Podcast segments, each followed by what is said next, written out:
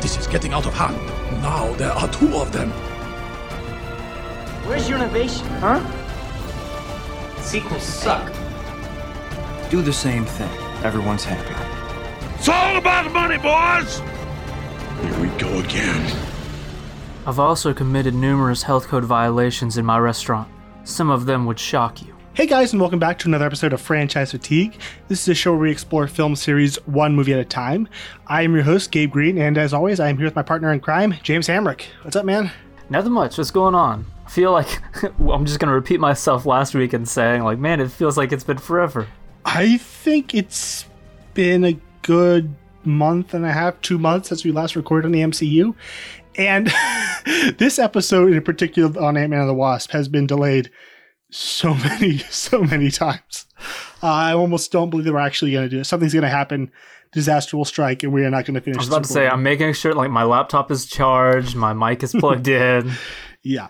All right. Uh, so as I said, uh, we are here to uh, talk about Ant Man and the Wasp. Um, finally back, back into the MCU.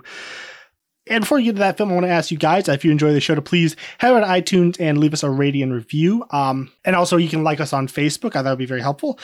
Let's just move right into our talk on Ant-Man and the Wasp. Uh, so I asked on Facebook and Twitter what our listeners thought about this film. And on Facebook, uh, Drew said, it was fun and enjoyable, but it wasn't anything special in my opinion. The quantum realm stuff they introduced was pretty cool. But other than that, it was a very basic film, in my opinion. Other Drew, uh, our friend Drew Dodgen uh, from the Cellcast, said, Great sequel to the first and a very fun movie. And you can believe that because I think I just drank some truth serum. Uh, Becky said, I remember liking it at the time, but honestly, I don't even rem- remember it now, so that's probably saying something. Byron said, Well, not as good as the first picture, Ant Man and the Wasp has a lot of heart and refreshingly has a villain who is very different from the hero. My one complaint is that Walter Walton Goggins and his gang were not connected to someone. Personally, having them work for AIM or rogue fragments of S.H.I.E.L.D. would have added to them, otherwise, a very enjoyable watch. Samuel said, Very fun film, better than the first Ant Man. I don't know about that. Bill said, I loved it. The mix of comedy and seriousness were just right for me. And then on Twitter, uh, Mike at Jarek said, some clever visual gems, but I never really got invested in the main narrative, but still a, a fun movie.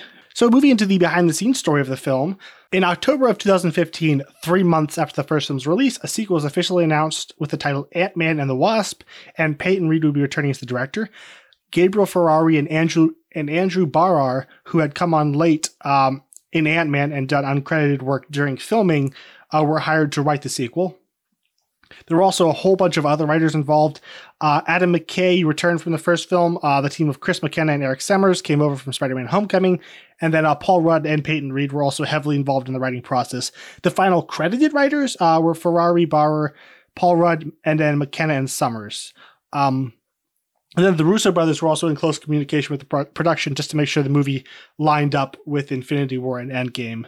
So for the film's cast, uh, Hannah John Kamen uh, was cast as Ava Starr, aka Ghost.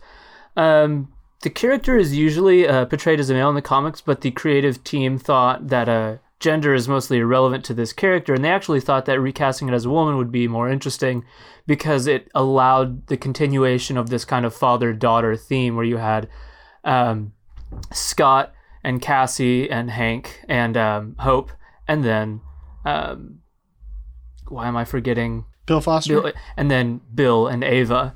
Uh, and actually, you know, I totally buy that. I think it does actually work here, and I like their relationship a lot. Yeah. Uh, Randall Park, uh, who plays Jim from The Office, uh, was cast as Jimmy Woo. His one claim to fame. yep. Uh, FBI agent and Lang's parole officer.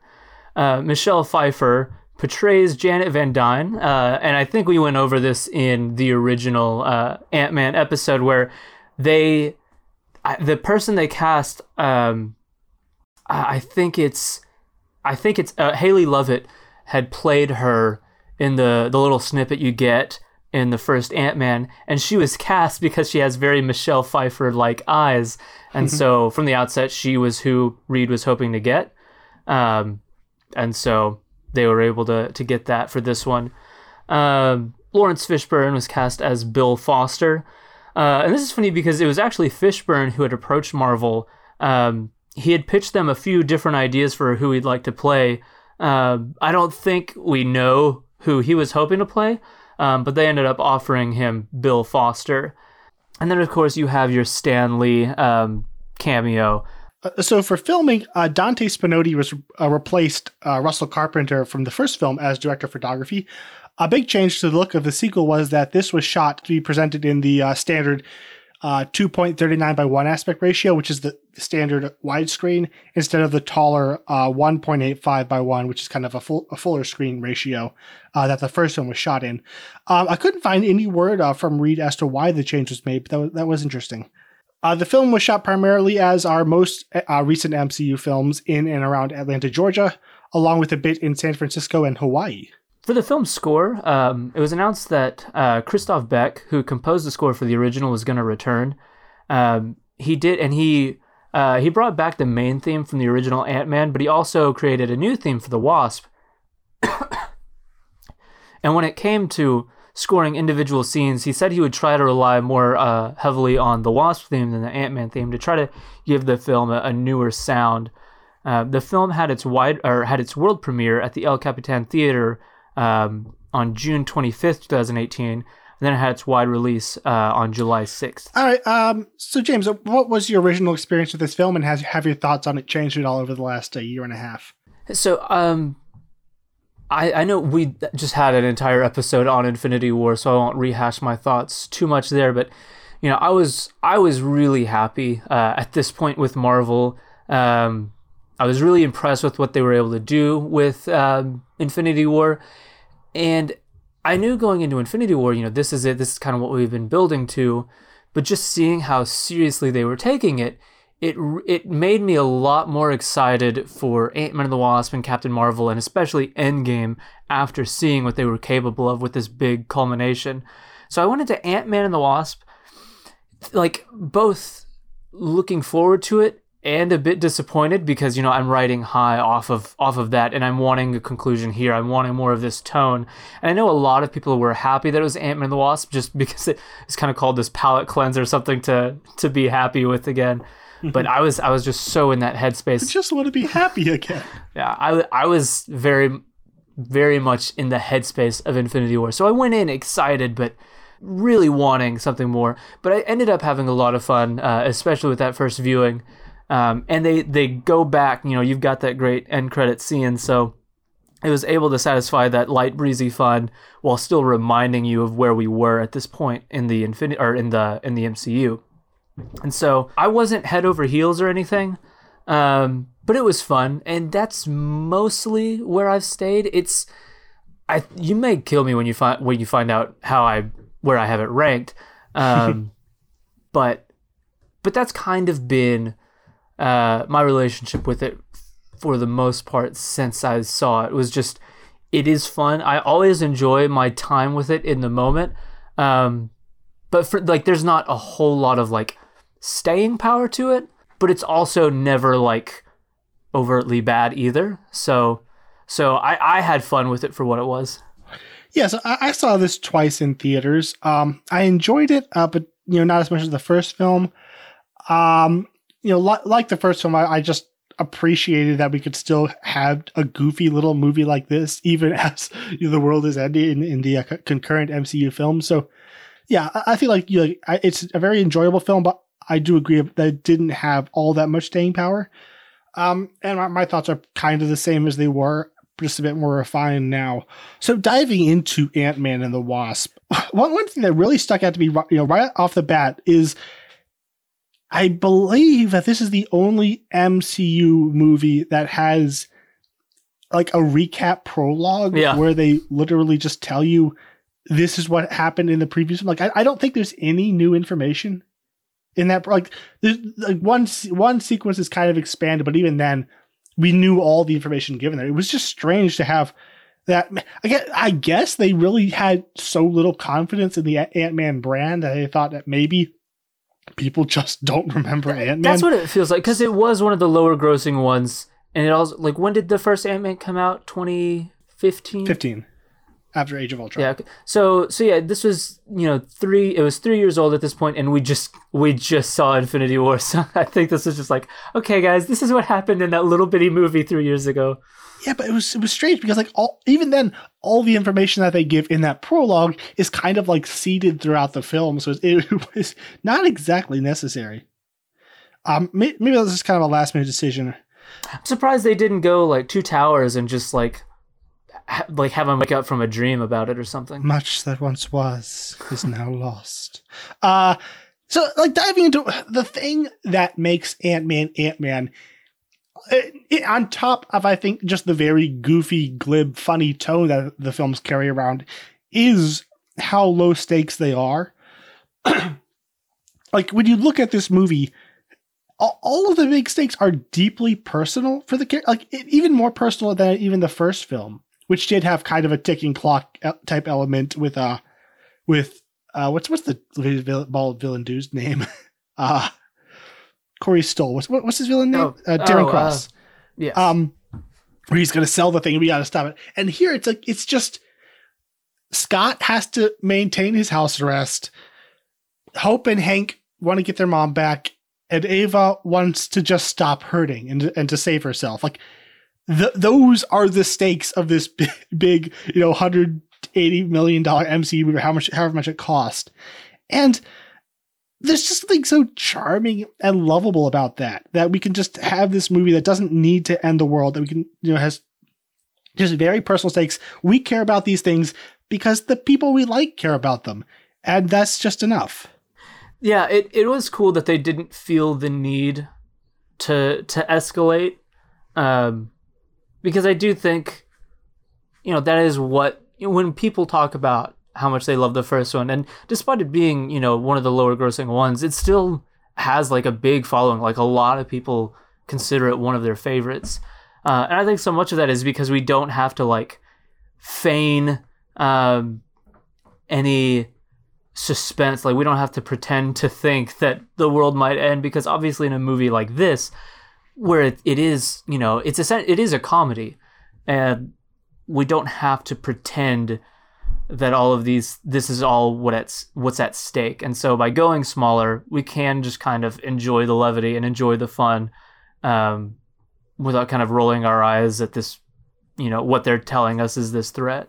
And i think the scene that really captures what i love about these movies is our introduction to hank uh, not to hank to scott in this movie. Where he's in there so you know he's got he's got the map. He's obviously he, he's on some kind of heist then he brings the map down and Cassie's there. It's like it's the back and forth between those two actors is just delightful and uh, you know Peyton Reed like he he's not the most dynamic director, but he's far more dynamic than I think your average comedy director. That he he's he's all there's kind of there's, there's a there's a, a, lightness of touch I think to these movies that it's not just you know point the camera in a blandly lit set and let let everybody riff off each other. So there's actual energy to his direction to um and with this sequence, which is just fun and they're so delightful together. And it's just a dad trying to entertain his 10 year old when he can't leave the house. And when a Michael Pena pops up, oh no, the fuzz. and I just, like I could watch that forever. I don't I don't need I don't even need the shrinking. Just these people being being goofy together. Yeah, Cassie is like the heart of these movies. I I refuse to believe that she's not actually his daughter because that's like maybe I'm going to have I would have to think about like a father-daughter relationship that I like more in movies because this is the one that most comes to mind. And she is just so like much fun in the role and like she's her lines are always just as funny as his and her delivery is always just as good as his. And like it's not like oh that person was funny right there or it's just like the whole conversation the whole scene anything involving them is is just perfect. You know like the world's greatest grandma award. It's it's ah, i just love it. I, ha- I haven't talked to Hope or Hank in forever. They hate his guts thanks peanut.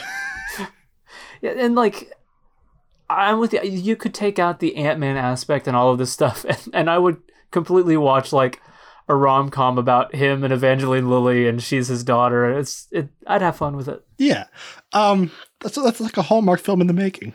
Let's, let's do go. this. Now you see why I love them. yeah, so like the, that that tone is is the thing that I love about the movie. And I I do want I think I just want to get my biggest issue with this film out of the way. Um, I think we feel like the eight writers involved in this movie, uh, like just the movie feels scattershot. Like, is that something you you, you feel as well? Yeah, I was like, I'm nodding my head in agreement. Glad that Okay. like we're on the same page here because what what it almost felt like to me was that game where everybody takes a turn adding something to the story where they say and and now Sonny Birch shows up and now the ghost shows up and now they have this here but then Sonny has this and it's just this constant there's it, it's weird because I was thinking about it I I really like movies with a sense of constant movement and constant escalation and this movie in a way does have that where we're constantly on the move. This person has this, we got to go get them. Now we're being followed by this person. Now this person has this info and they've caught us over here. We're always moving, but the elements just feel so disparate that there's there's nothing really working in cohesion. And also movies with that sense of constant escalation also do have a bit more like drama or um, or like or sense of worry. You know there's something really driving it. And because this movie is so like fun and breezy um i do think the amount of levity and the amount of fun here in a way actually kind of detracts from the momentum and so you're just kind of like well we got to go talk to this person and have a good time and then we're going to go talk to this person and have a good you know what i mean Yeah, I've been thinking about it a lot over the last, you know, week and a half. I, I think the one of the big issues I, I believe I believe that the drama and the plot are kind of disconnected in the movie. In that, like, they're they're the conflict. Like, I, I don't even want to say a lack of drama. I think the core there's a lot of good drama in this movie. You have, you know. Uh, the continuing themes of Scott just trying to be a good dad and you know having to be there for his, his daughter and not and not screw it up. You have Hank and Hope try they have to get the, they have to get uh, Janet out of the quantum realm. Ava needs you know to heal herself, and, and and those are definitely you know in a way connected to the action because what you know what Ava wants and what Hank uh, Hank and Hope want kind of they're at a crossroads, but. m- Maybe it's not so much that they're disconnected, but that, that there's very little. Uh, I, I think there's very little dramatic tension in the movie. Like the things, the issues they have, like people want these things, and there are roadblocks in the way to getting them, but there seems to be very little in the way of like just personal struggle. It's more just I want this. How can I achieve that? And almost nothing in the way of like growth or forcing the characters to change, and, and, that that kind of interaction between action and character, where where you have character arcs. Like the the, the characters are pretty, as like fairly static throughout. So while the, the the center, I think the center of the drama is sound. It doesn't bring a lot of conflict. Yeah, what's funny is the character I find most interesting by the end of it is actually Bill Foster. But even like I feel like you know you have these different conflicts and the only one they make personal really um outside of like obviously the main conflict being trying to get uh, Janet back. But with these external things, you know, you have the the history and the baggage with Bill, but everything else feels mostly perfunctory like well we need to have villains and something that i thought on this most recent viewing is that you you kind of have two villains but both feel like they're functioning in the secondary villain role and it feels like there's a primary villain shaped hole in this movie to me Yeah, I, I feel like Sonny Birch and his guy goons should have been like ghost henchmen or something. Like I, I, I like Sonny Birch feels like a hole that didn't really need to be there. Like to me, I I, would have Walt- I would have made him a bigger part, like have him representative of maybe one of the shady organizations that have used ghosts before, and and he could be promising her something. Like she would be or working for goon. kind of- yeah, Yeah. working for him, and he'd be you know the face to whatever organization is behind her, since we know she has a a history of that. That could work too. Yeah, but I, I feel like having two separate entities as the antagonist is kind of, I think, discredits both of them. Um, Yeah. Yeah, and because just Sonny Birch brings really no dramatic tension to the movie, and not not even a lot of plot tension. Like he's not exactly a much of a threat. Yeah, so like I feel like there's there's a weird lack of dramatic tension in this film, despite I think a lot of potential being there. Like I love that they brought over the aspect of like all the the broken relationships and all like Hank's Hank's ego kind of and the, the the kind of just swath of human destruction that kind of follows in his wake. You know, whether that is something that uh, people are projecting onto, like, and that's a really cool thing I love is that we're constantly told about all the mistakes Hank's made and all the people he drove away, but we never actually we never actually see it, so we never entirely know whose side of the story is correct. And that's something that feels very real. Like we, we have that argument between Bill Foster and Hank, and obviously Hank is a difficult person, but you you don't you eh, but Hank also has all these defenses that and you know he has a side of the story. So like you you don't know you know whether one side is exaggerating or not or or, or minimizing. And it feels very real like when you when you kind of meet someone who with all this all this history and you hear about all the drama and they're like you you, ne- you never entirely know which side to believe. Yeah I think my favorite instance of that is, you know, when he's like, uh, and, and that's why I quit. You didn't quit, you were fired. Best decision I ever made. And like, we just keep moving. It's, it's, that whole situation's never really resolved or made any clearer. And, and I do, I do like that it kind of leaves that gray in the middle of just kind of assuming the truth is somewhere in between. I, I, cause I think you can only go so far in just having like Hank screwing up everything in his past uh, because if that's all the character is, I think it gets to be a bit redundant. Uh, and so, like, giving him reason maybe for some of his frustration, the fact, like, maybe some of this is exaggerated and it's kind of like uh, hardened him, you know, made him more, uh, you know, annoyed with all of this stuff. So, so I I do like that it's not this binary like he did all of this and he's bad for all of this and. Uh, mm-hmm yeah, but I do like that idea of people kind of causing their own problems. Really, it's just it's the same with Scott, where you know he he kind of brought him this situation on himself by by taking the suit and going to Germany, um, and you know now he's under house arrest, and he like it's it's it's you know people kind of creating their own problems. to quote uh, to quote uh, Iron Man three, you know, we create our own demons. Um, I do like that idea. Like I, I like nearly every idea present in this film I, but I do feel like the, the, it's so it's so kind of flitting about that it never quite lands on a single one. Like if you ask me what are the themes of this film, I could tell you 100% what the themes of the first film are.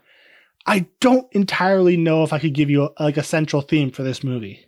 Yeah, and it's weird because you know, so it's called Ant Man and the Wasp, and I think they really wanted and mostly succeeding, you know, having like this be dual led. Scott is still definitely your primary or pr- primary protagonist, but um, Hope is you know fair like really well involved in the plot. But what's weird is that you still have you still have most of the point of view from Scott, and he's still largely driving the narrative in terms of or not driving the narrative. He's who, he's who we're with for most of the screen time. In terms of pure charisma, Paul Rudd will win every time. Well, that's true. But he has no real arc. And he his conflict is kind of this constant having to check in. He cannot get caught doing all of this. But he's most mostly absent from like the actual like emotionally not emotionally absent because obviously he wants them to get Janet back, but that's not his story. And so you the this main conflict, this emotional conflict revolves around uh, Hank and Hope, but they're also not like really leading the movie.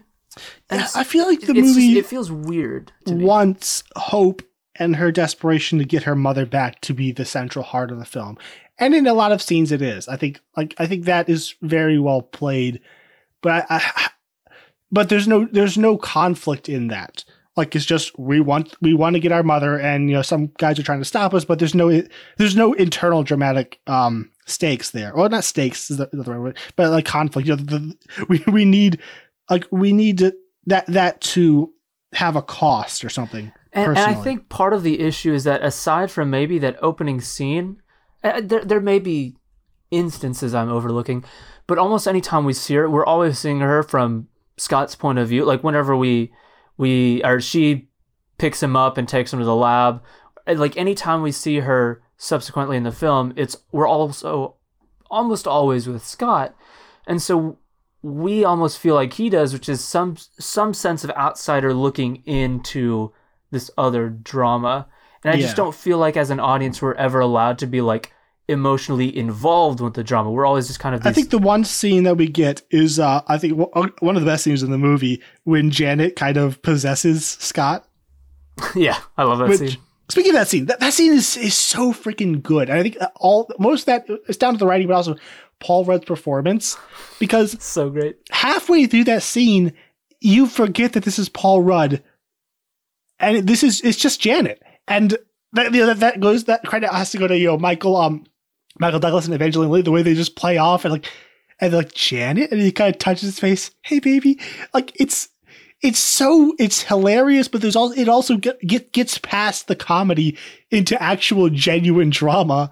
What was so funny is on my first viewing, like whenever he snaps out of it and he's like, oh, sorry, I got nothing. Like it was almost me snap, like, oh yeah, this is Paul Rudd. Like, because like you said, you just, you kind of forget that you forget what's going on and the scene is just completely played as if it's just a family there. so uh, I really like having him come back into the middle of it. And it, it feels almost uh, equally jarring to the audience to be like, oh yeah, that's that was just happening. We let that scene exist long enough um, for the coming back moment to really to work the way it does.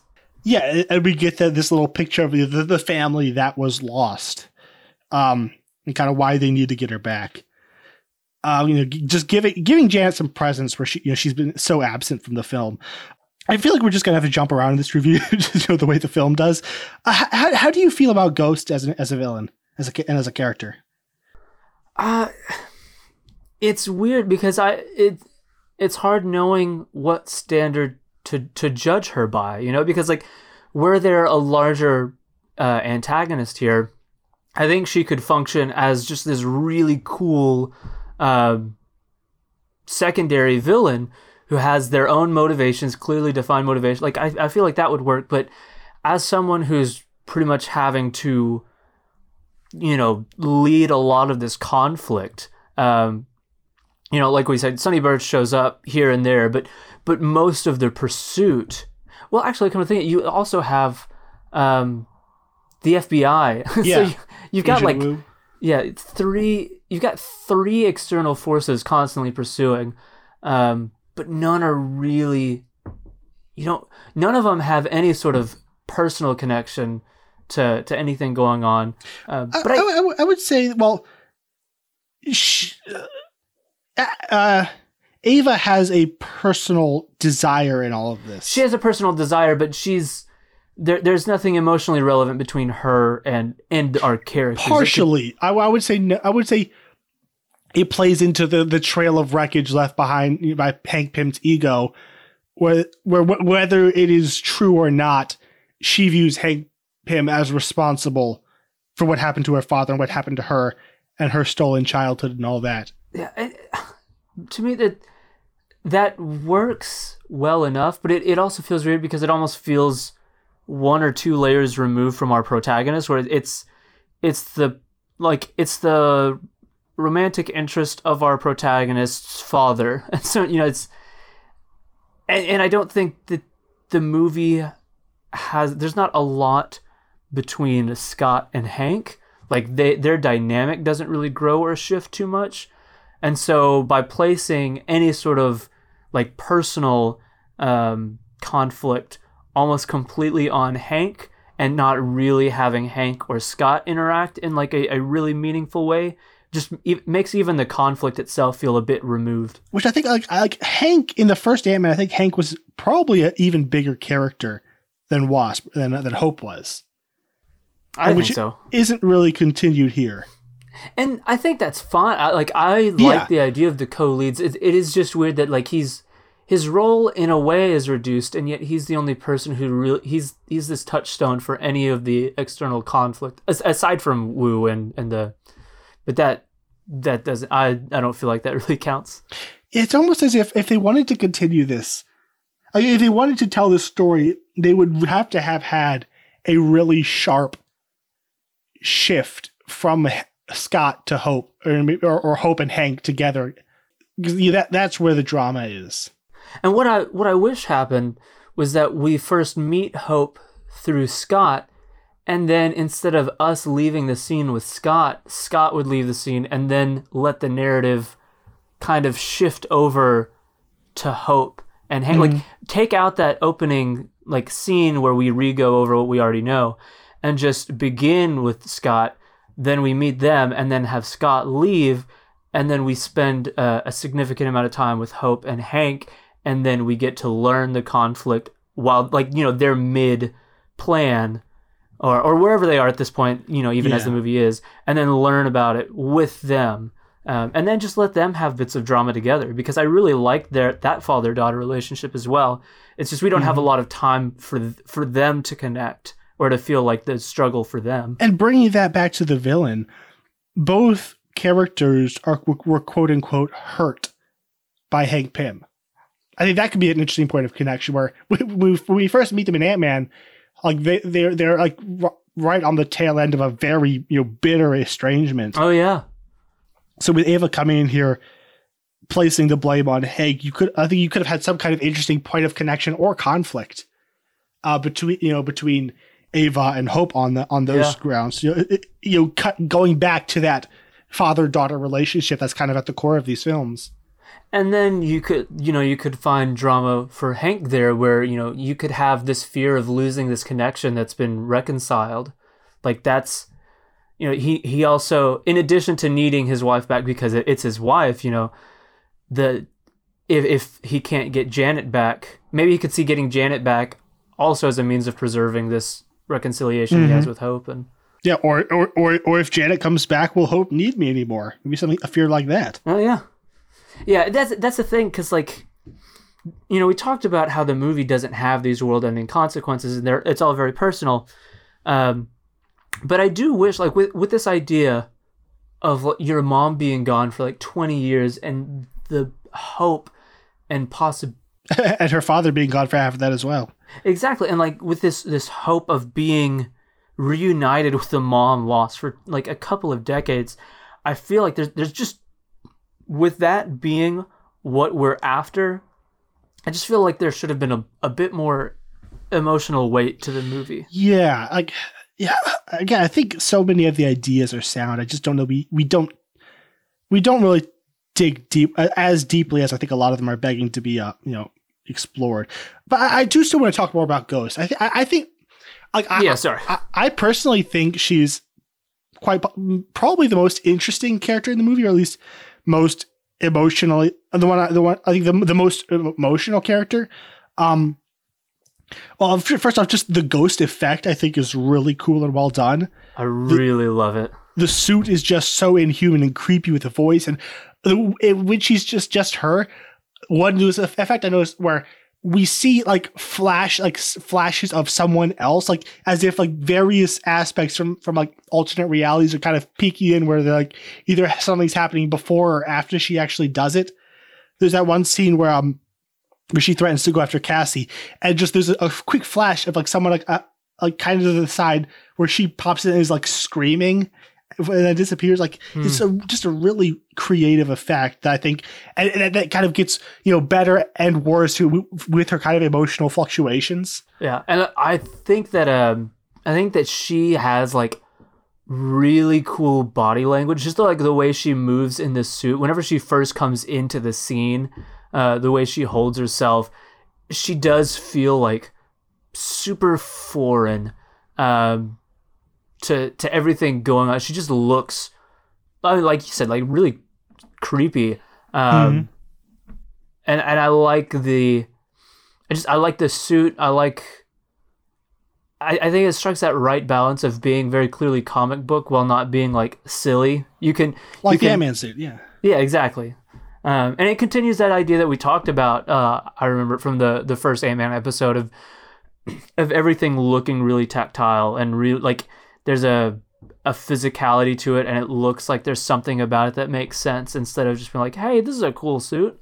hmm But uh, just getting into the person, I, I think I just find the character really interesting. I, I like that she isn't just crazy the way Darren Cross was. Like there's there's a, there's a lot of pain in her past and it's more like she, she wants something for very very real understandable reasons um i feel like there's an interesting as- aspect in uh Kamen's performance i feel like there's something of like a little girl kind of inside the performance where you know this happened to her when she was a child and even though she was still trained as an assassin she's probably she's killed a bunch of people and done a lot of bad things she's still you never i feel like she, i feel like she was never able to fully grow up like there's something very childlike about her, even as she's, you know, uh, the way she would just kind of go into fits of rage and almost like tantrums at times. Um, and also just the performance, I think Hannah John Kamen is fantastic. Like she, she has to stay at this like really high, like high pitch of a, of an emotional level for her, like all of her screen time. She's like on the verge of tears or actually crying. Like she has to stay at that level for the entire time and you know not become irritating or annoying or just or feel forced. Or I, I think she really maintains that level of empathy really well. Yeah, and about just that idea of, of her feeling like someone who wasn't able to like grow up properly, and it, it still has like her her emotional development was almost kind of stunted. Even the way she carries herself, I feel like you get that like with the with the reveal when uh, they're in their chairs and stuff, and just like the way she holds herself, and you know she's holding her arm and looking and like very meekly telling them what's going on, and it feels like those are those are the two stages she's at, just like that very calm, kind of unassuming, uh, not really trying to be obtrusive demeanor, or just this these bouts of just you know extreme high uh, emotion, uh, and I think she's really great. Um, I really liked her uh, before because she's in um, some really good episodes of Black Mirror, um, and so I, I was just glad that the movie gave her scenes to to show off that because I think she's great. Yeah. Um. And just the, the the kind of the tragedy of her existence, like the shot of just the little girl alone among the flaming ruins and the dead bodies of her parents. Oh, dude. When um, I don't know why it's so heartbreaking, but when uh, Bill Foster just hands her the teddy bear and she can't even take it, no, no. it's it's so sad. And the, the, I love that kind of you know Bill Foster trying to step in and be whatever kind of father figure he can for her, even though he you know he can't con- control her and she she doesn't listen to him and like even though she's going crazy and doing all these horrible things, he wants to be there to try and you know to for what you know, we're not telling I'm not we're not are we ever given like exact reasons of you know why this connection was born? Maybe just because he, he saw a little girl that needed help and kind of latched onto that, but yeah, that's what it feels like. And I I think her performance and her ability to, to maintain that kind of childlike state of mind really helps their connection a lot. Like mm-hmm.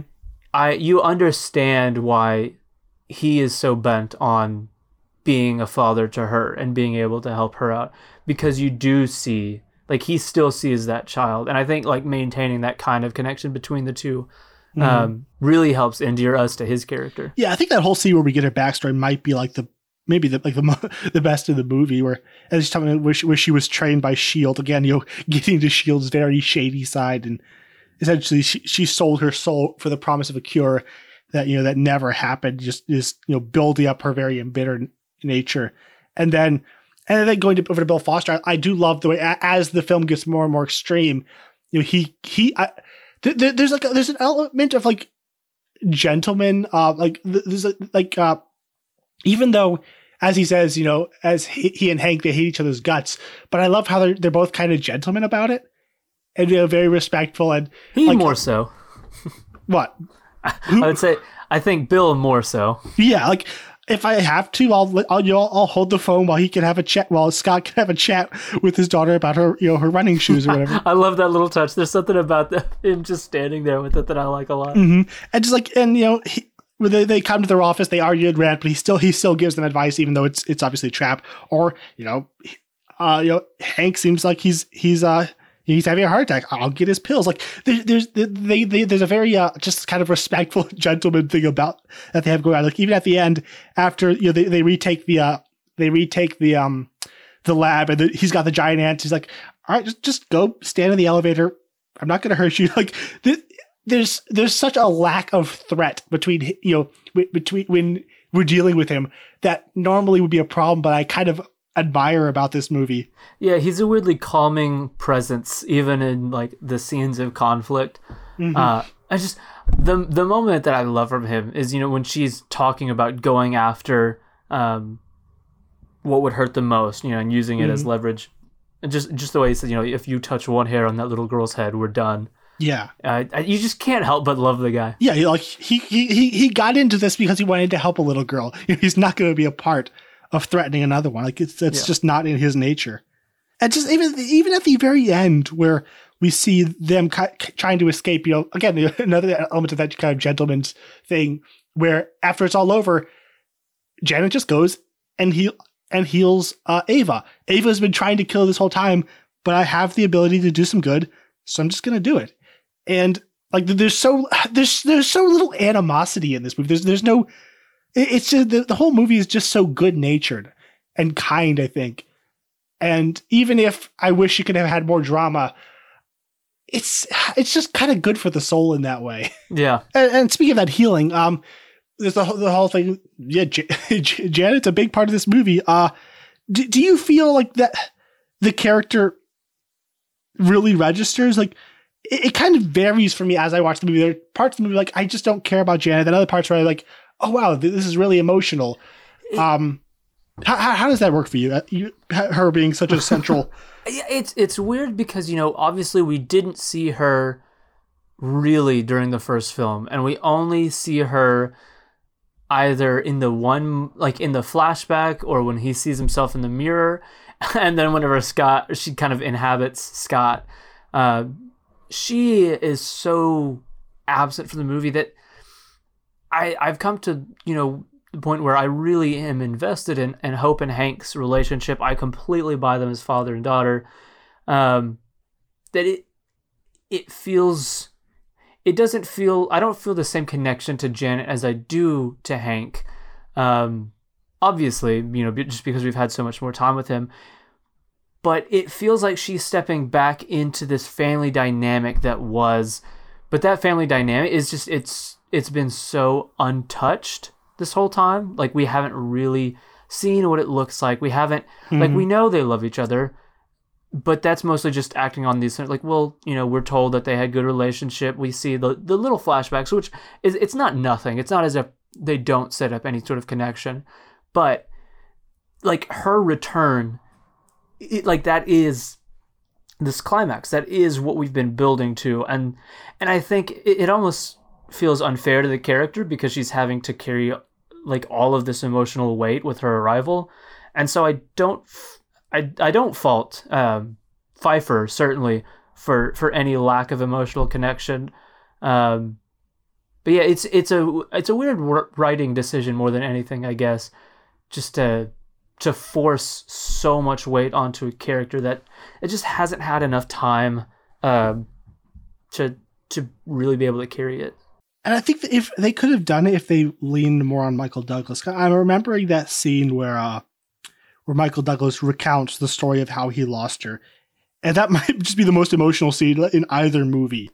Where it's just the old man, you know, broken old man talking about what he lost and his mistakes and, and you know his life of regrets. I love that's that's the most emotional scene I think. Even with her return, I like I I think her return is well done. And when Evangeline Lilly, who's fantastic, like starts breaking down, she you feel that that feels like genuine emotion. It doesn't feel like acting. Um, but because we get that same kind of scene in Ant Man one with character like with a character that's been more developed, I think it works better in that one. And then even after like the resolution in Ant Man when he just sits back down, you're like, is it possible? You know, hearing about Scott going there and then coming back. You know what I think it is?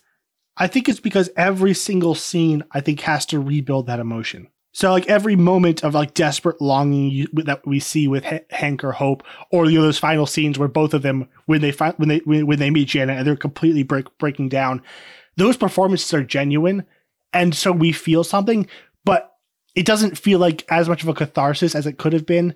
It just feels like this scene has to take us from like you know zero to a hundred, and it gets to about like sixty five, I think. That's part of my issue with just you know you, with the idea of having pacing a movie the way this is and just this constant retrieve this, talk to this person, go here, now they get this. if you know we, we there's not a lot of tension there's not a lot of just overt emotion with the exception of like these individual scenes and so that's like i i never once felt like we weren't gonna get that scene i guess just because there never really felt to be any sort of consequence and you know like i, I love the scene where they're having to go to the school but like these scenes are so fun and so funny and so like Hey, champ, how was school. I, I love one of my favorite lines in this whole movie, and it's all because of the delivery. Is when he's in there and she's like, "You almost got it. you can do it." Like that. That makes me laugh out loud every single time. Um, but because the characters are carrying themselves this way, it doesn't even feel like they've they've ever really feared that we won't get this last moment. You know, like it's the movie's just carrying itself so lightly that Well, I would I would say it is that because I think I think uh, Hope does kind of carry that. Like she is generally very very straightforward and businesslike, and often incredibly pissed at, at Scott whenever. I love the scene where she gets in the tells him to leave. Like I think that really helps give this give it reminds the audience of like, hey, yeah, th- th- we're still after something, and he's. It's also kind of funny to have our protagonist be like the guy who's in the way so much of the time. Mhm. Uh, but yeah, so it's it's there. It's not as if the movie's not able to function in that way. It's just, I just, I, I'm- a, I guess I'm I'm agreeing with what you're saying in that we are having to go from zero to 100 because I don't know. I don't feel like the movie's ever built up any sort of desperation to get here. You know, like this building emotion that like this is what we've got to do, and if we mess up, we can't. It just it feels like we're having fun and then we get her back. With the exception of scenes that I, I do think work. And this is one of those movies where I don't entirely know how I would fix that. Cause like, I, it is rescuing Janet from the quantum realm just not a compelling enough thing to hang a movie on? I- I don't think that that's the case because I think we've already talked through different ideas that I think if if there were any sort of combination of them, I think we would get a better like if we had Sonny in a different position, it, if however you want to organize them, if you want to elevate one villain and then like make the other subservient, give a bigger external um, threat there, have focus more on the relationship with Hope and Hank and the damage Hank's ca- uh, Hank's caused and like what you know getting Janet is what he needs to help preserve this reconciled relationship and and struggling with what you said this idea that will also maybe getting her back and am I no longer her hero now that like she looks up to me just I think there's a there is a lot of drama with the pieces they have in place like there's a potential So we just got to cut Ant Man, the best part of the movie, out. there you go yeah. Okay, that's. I, I don't know if I can pay that price. Like, and, like, and the thing is, I have all these structural issues with that, and I, I, don't think any dramatic scene achieves its full potential. And yet, like in the and most of those feelings come after the movie is ended. Like whenever I'm watching this movie, I'm having a great time. Like I'm constantly laughing. I think the, the action is very creative. Um, you know, Peyton Reed's not the you know he's not the most dynamic action director, but I think he's he's got a he's got so many awesome, cool ideas. Like I'm just constantly that that that was clever. That was really cool, and it's just, it's just it's just a fun, pleasant movie to watch, and I think that I don't know if it like completely overrides and invalidates all the criticisms, but it just it makes them a lot less important. Like if this were a serious action movie, I think these central dram- dramatic flaws I think would have crippled it. But for at least for me, when a movie is fun, I cut it so much more slack. Like you know, if if it makes me happy and gives me a good time, I'm much more forgiving of other of other issues. Yeah, and, that's like you can only criticize it so much if if you're at least having fun with it. Uh, and I, I definitely have fun with this. And uh, to talk about uh, the movie's humor, um, I there's there's certain jokes, uh, certain ongoing jokes in this that don't land for me. Uh, but there's also just these individual lines and scenes that I just I think are so funny and I have so much fun with. It's like if if I'm audibly laughing or at least smiling as often as I am here, like it's I feel like it's still, you know, it's a net positive because I'm having a good time with it. Yeah. like one of my favorite lines is just like entangled. oh, no, Hank, I respect you too much. I would never do. like it's there's these little moments where it's like I I can't like yes I'm noticing these mistakes, but I'm having fun at least. Tell me you really destroyed the suit. I did. I destroyed the suit. I can't believe you would destroy my suit. or well, Hope's just like, uh, can we focus? Hope, please, we gotta focus. uh, oh, it's just fun. Uh, another uh, great side character is um, it's Agent Wu, right? Randall Park. Yeah.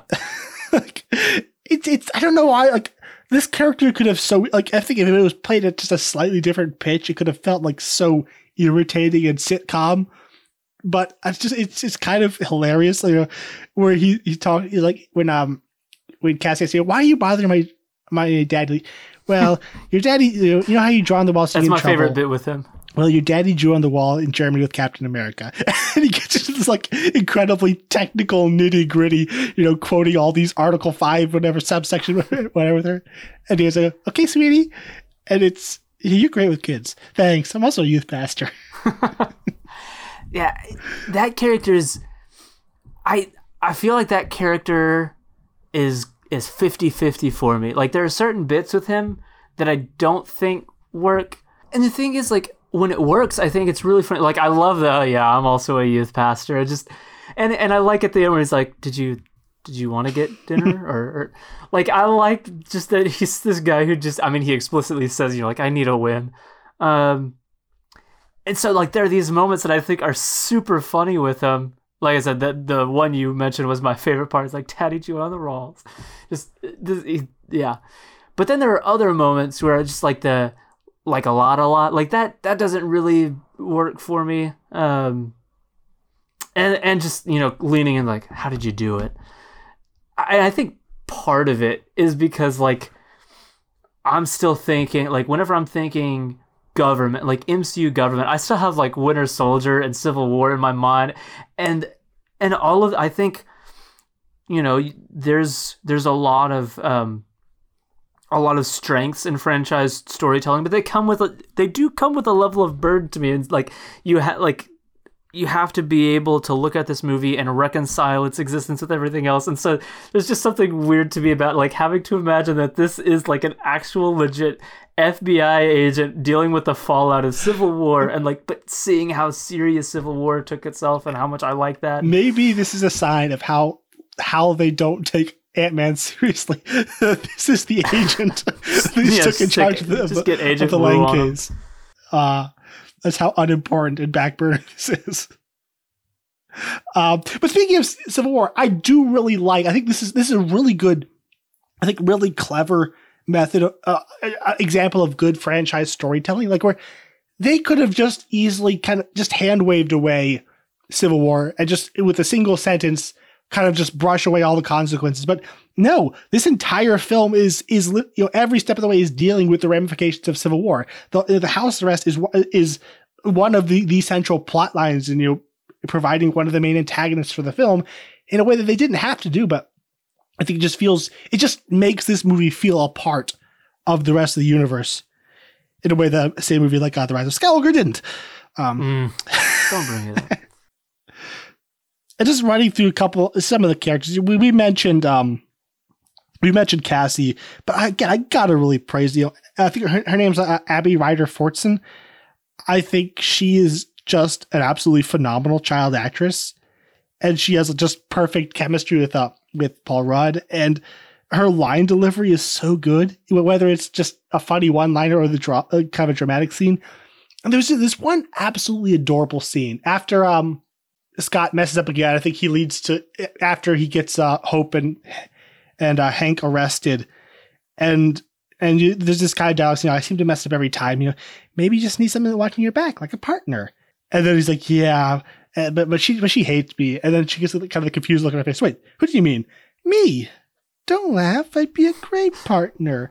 And it's so adorable. And I, I love that they didn't play her as this kind of wise behind her years where she has the real answer that he needs. No, she wanted she she wanted to be a superhero. Of course she did. She's a little girl, and it, it's just it, it's, it's so it's so beautiful. It's so cute. It's that adorable. moment is incredible, and she is incredibly adorable. And we are agreed that the worst crime this five-year time jump has done is removing her. From, we need flashbacks on flashbacks with this next Ant Man movie. Dang it! Yeah. Then there's uh, the the uh, the uh, Luis and the three wombats.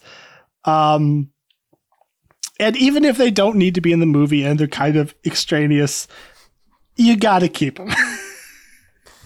I do like that they've st- they've now started a security firm, and th- that's another subplot of where you know, of how they're really struggling and they, they couldn't afford a desk for Scott. So it's like one of my favorite things in this movie is just this like super side side side subplot of them trying to land the fish as as he puts just like with that kind of permeating all of the scenes with them. Like we're in the middle of this movie, we've got our own conflict. Anytime we go over to them, like we're just they just seem to be consumed by this wholly other plot that we we're just so uninvolved in. It's mm-hmm. it's really funny to me.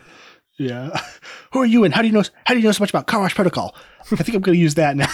now I'm a stranger. This crazy creepy cat who walks through walls and stuff, like a ghost, like Baba Yaga. Which uh, David does, I think it's David David Dastmalchian or Malkin, um, as the weird the weird Russian guy is just hilarious. Oh, the scene after um after Luis goes on the whole spiel to Sonny, and they're like, um, oh, like where is he? Literally speaking, oh, he's in the woods. And then a ghost just materializes right next to Sonny. Like the woods. Everyone just kind of screams and freaks out. But we cut to um we cut to uh that the the Russian guy. He's like he's singing. He's like ah, Baba Yaga, and he's like this like oh, Russian folk song about Baba Yaga. It's so good. Ah, just and sure they only put that you know the the Luis explained scene in because by popular demand, but it is so good and the whole misunderstanding later, of the whole, all the other where is he? I thought you about where he was emotionally speaking. Just, yeah, like my hairdo. I'm all business. Like it's it's it, like all of that. I think is even if it even if this movie is a total mess structurally, I think every little element like that just plays into kind of the heart and soul of making Ant Man just the adorable, weird redheaded stepchild that it is in the MCU. Uh, what do you so?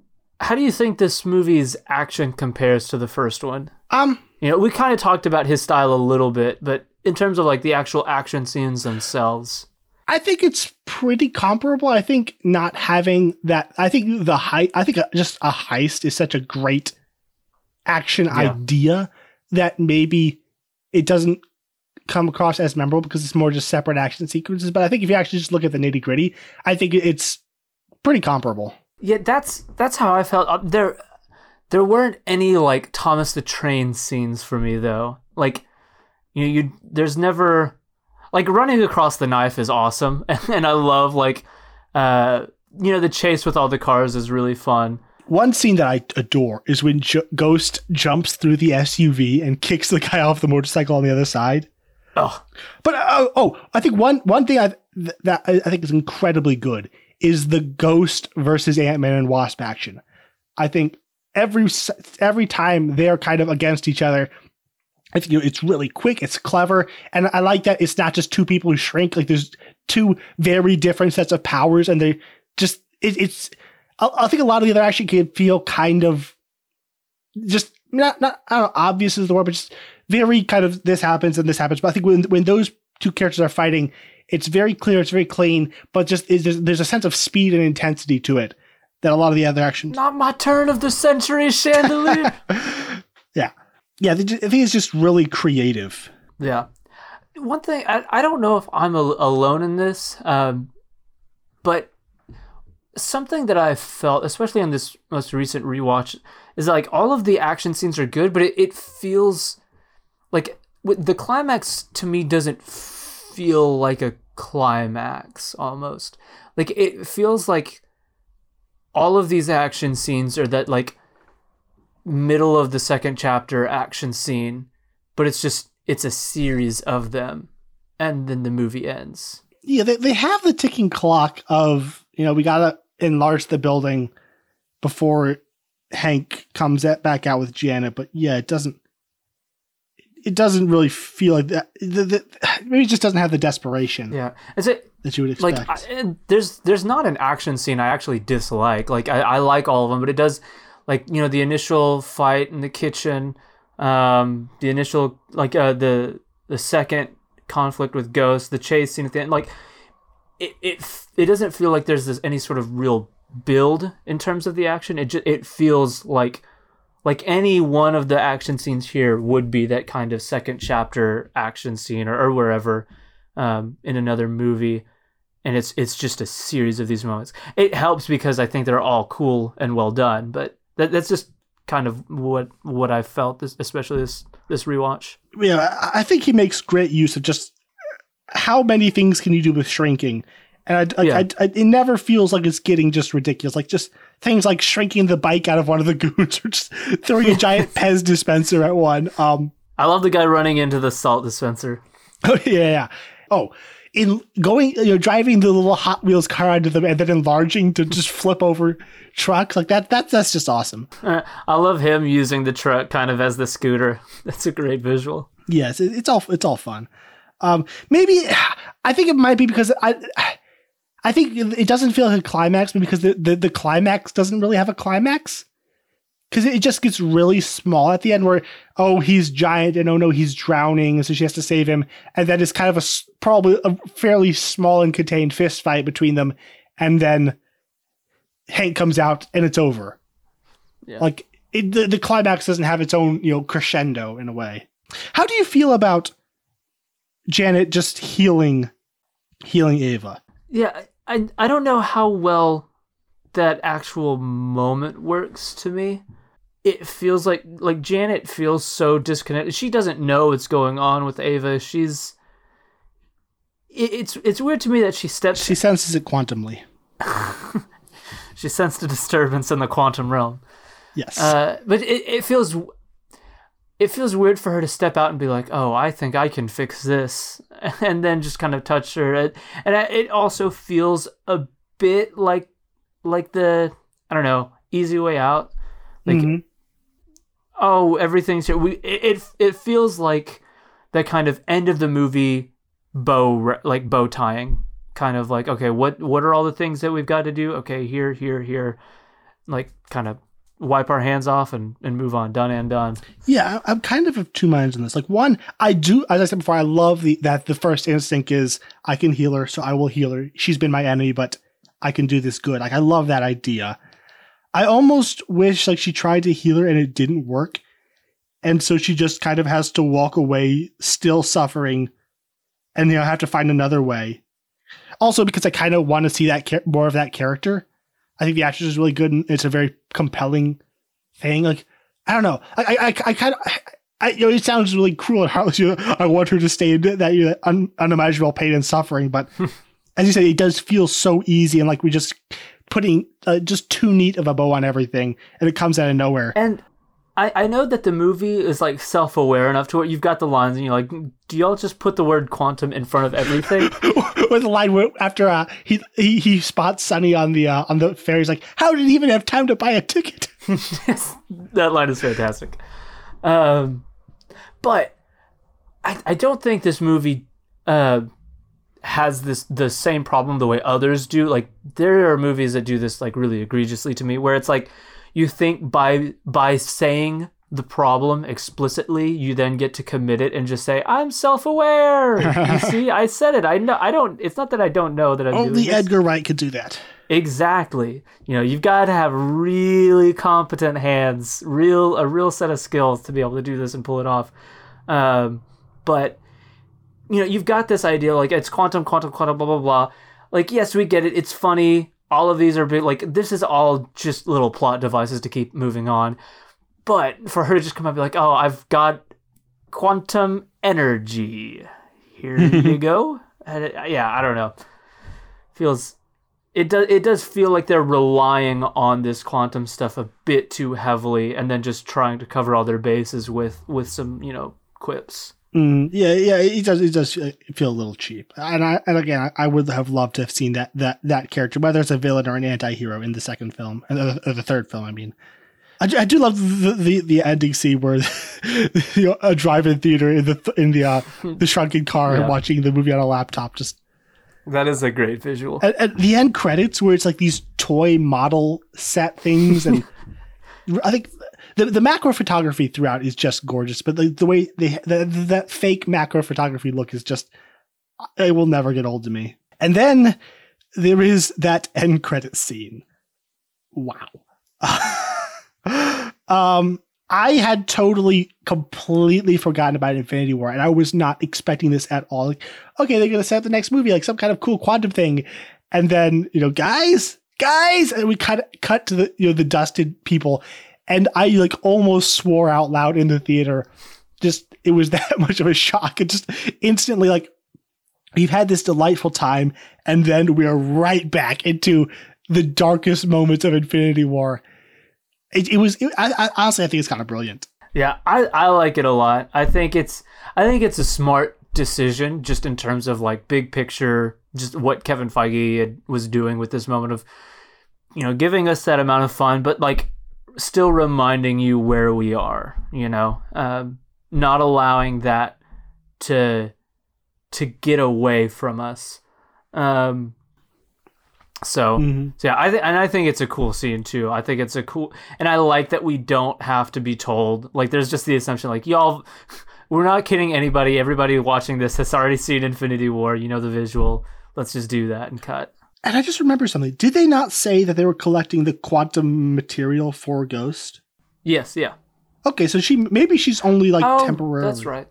Well, cured. so did they say explicitly for? Oh yeah, yeah, because he said for our new friend. Yeah. Yeah, I think they did say for. So maybe we'll we'll see her again, and that'll be a plot point somewhere later on.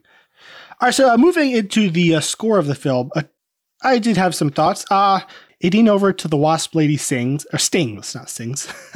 uh, and this was kind of the main Ant Man theme. Um, and uh, to start negative, I think this this one the th- the main theme kind of reminds me of why this score is so frustrating for me, and maybe it was just the mistake of you know after having listened to all you know all six Mission Impossible theme uh, soundtracks, the Ant Man theme, as fun and kind of cute as it is, it really just feels like a cheap Mission Impossible knockoff. Um, and it just it, it doesn't do enough on its own to stand out for me.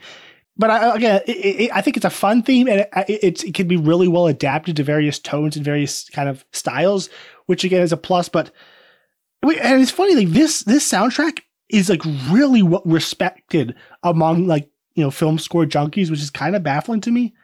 I don't find it like all that impressive, but hey, people like it. A couple more ones I mentioned. Uh, prologue, which it kind of it's this very like a sense of quiet memory and longing. Then we have like this really desperate action and like the, the dramatic sacrifice as uh as Janet kind of goes in, and then there's a really describing emotion like it feels like loss, and there's this cold, suppressed sadness, and like even hints of obsession.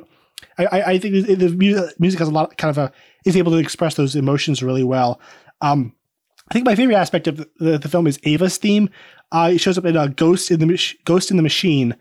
It's this kind of lonely, echoing, haunted sound. Um, there's, a, there's electronic elements with his with these dis- really distorted female vocals, kind of screaming out underneath. Like it's, it's like almost like wails of pain. Um, it's just it's I think like, again it's very thematically on point where there's very distorted electronic music with these scream these kind of cries and wailing underneath really uh, represents you know, what what where, what that character is. Uh, this is world world's greatest grandma. It's a very fun uh, techno heist. It's like the uh, the Ant Man theme playing very small and electronic, almost like a it sounds almost like a video game kind of arcade sound. Ava's story, I think, is is a another, a really emotional piece. It kind of has the regret and the loss, but the, also there's a lot of darkness and danger in it. Um, partners, uh, is a very peaceful, sweet. There's like a little bit of sadness underneath it. It has it's a is, is there's another theme in here. I don't know if it's, it's like Cassie's theme or the family theme, but it's this very it's like happy and sweet, but also there's this element of sadness underneath it. Uh, then there's Arthropody.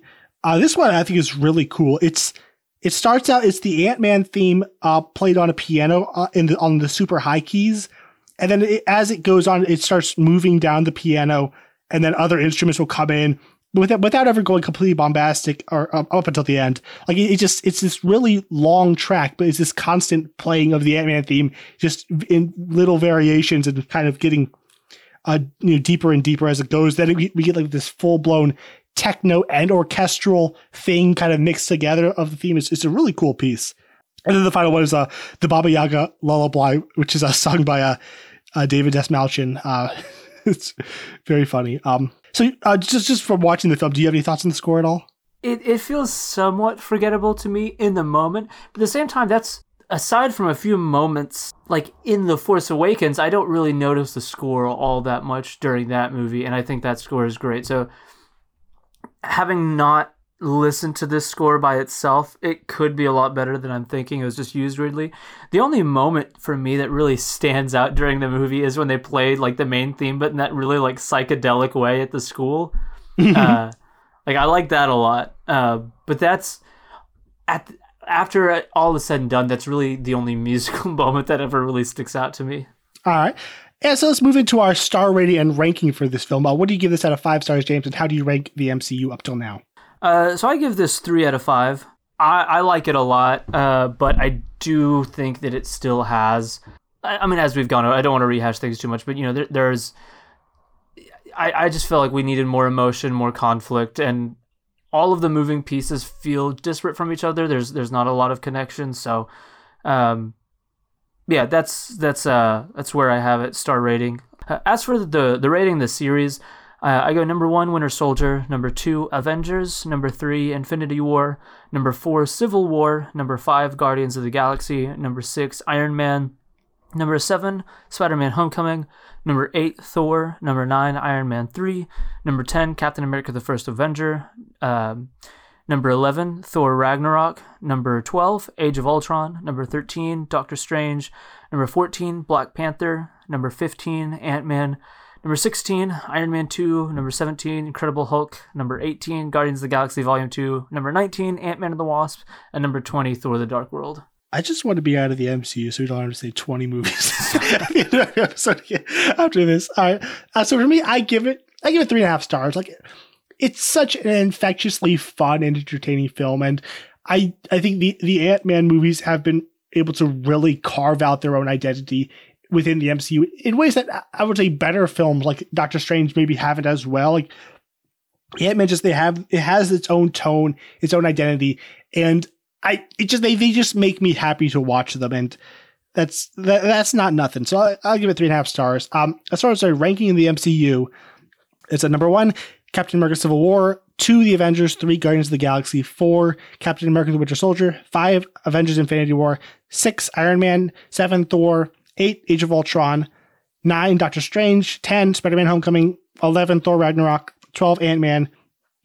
13 Iron Man 3, 14 The Incredible Hulk, 15 Captain America the First Avenger, 16 Ant Man and the Wasp, 17 Guardians of the Galaxy Volume 2, 18 Black Panther, 19 Iron Man 2, and 20 Thor the Dark World. All right, so moving to some of the, the initial reception. This film earned 216 million domestically and uh, 406 in the foreign markets for a worldwide total of 623 million on its roughly 160 million dollar budget, uh, make, making it the lowest grossing MCU film since the first Ant-Man. However, it did make over a hundred million more than the first film worldwide. Hmm, it stands at number 18 in the MCU, both worldwide and domestically.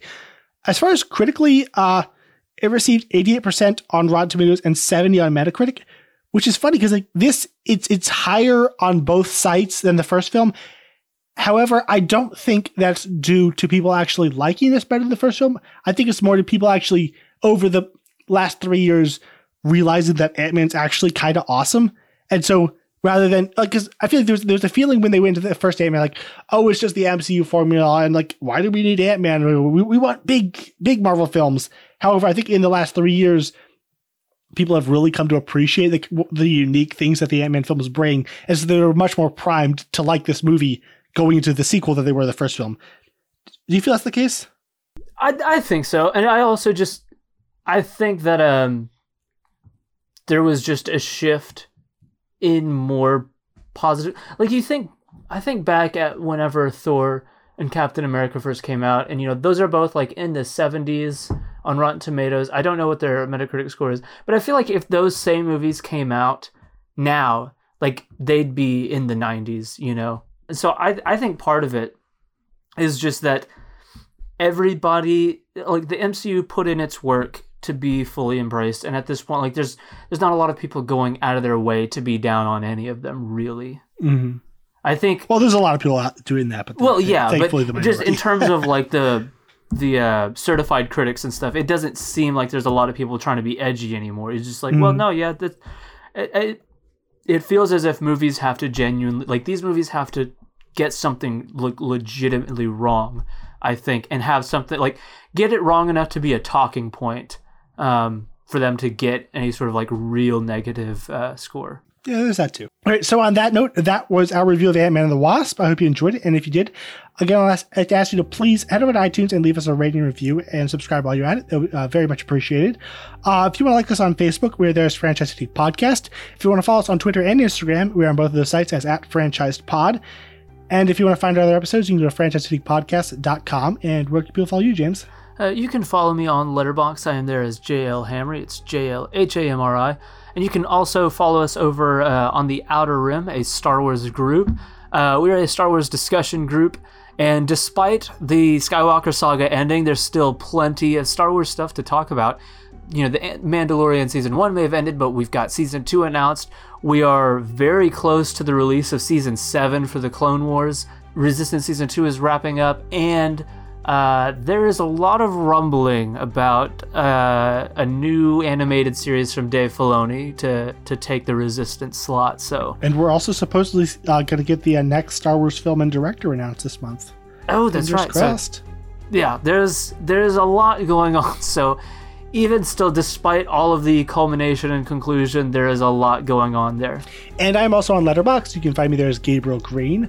You can follow me on Instagram as Gabe the Great Green, and I have a YouTube channel called Greenery01 where I talk, where I make these um, movie-based music videos. So next week, uh, we're again going to take a break from the MCU to do our retrospective episode on 2019 um, to talk about the many, many films and a, a whole bunch of other smaller, fun categories of things that we uh, wh- what we thought about just the year in film that was 2019. I'm trying to think of more subcategories because I love this stuff. so, until next week, we will see you in the new year. You can do it. You can do anything. You are the world's greatest grandma.